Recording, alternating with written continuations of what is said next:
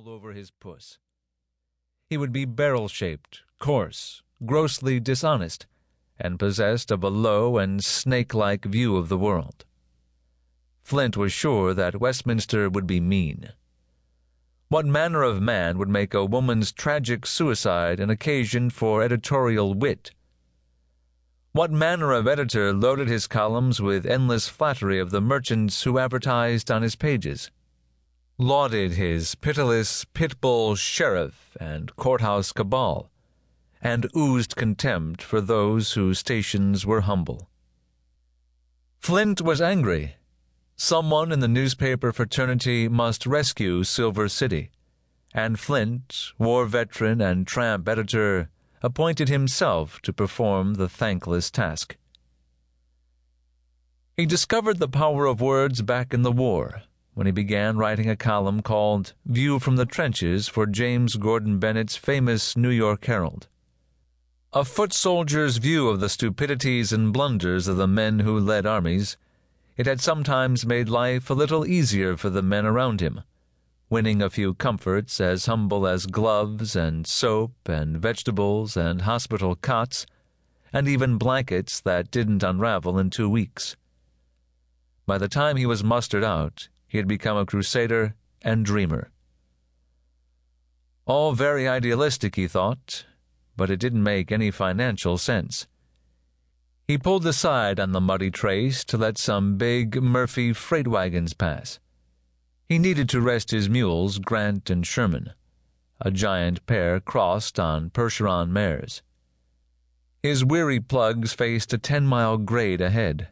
Eventually, they would drag Flint's wagon with its small rotary flatbed press, California case boxes filled with fonts, other printing paraphernalia, and his personal things into the fevered gulch in the San Juan Mountains, where an incredible bonanza of silver glance, a sulfide ore combined with galena, had been discovered three years earlier. Sam Flint preferred to start weekly papers in places that had none. But this time he itched to do the world a favor.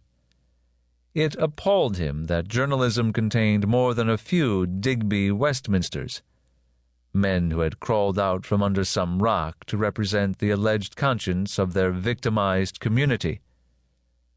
Flint laughed at himself.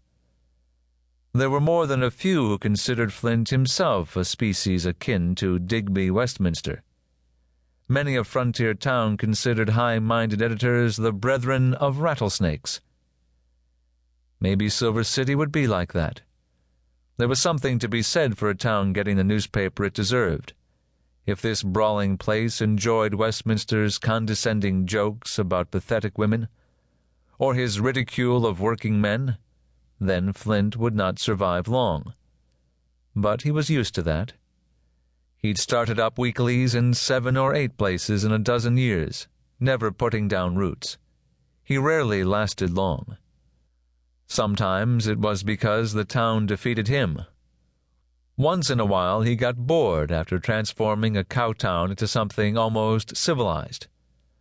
More often it was because he grew restless, the itch upon him again to move along, and then he would sell out if he could, or shut down if he couldn't, pack up his wagon and hit the road. The big, lean editor gave the mules twenty minutes and then slapped his lines over their croups. They lowered into their harnesses and tugged the creaking wagon forward, their tails mowing down flies, and their long mule ears rotating this way and that. With each mile, the mountains grew. To a son of Cincinnati, the western mountains were always a source of awe and visual delight. These had arid brown lower reaches, but dense green timber, often appearing black from a distance, crowded their upper slopes almost to the rocky escarpments that formed their rugged peaks, streaked with the first snows of fall. He had never been to western Colorado, and he found its southern precincts almost as arid and rough as New Mexico, and with the same grand vistas. A traveler could see into tomorrow and drive into the week ahead always with the same vast landscape in view.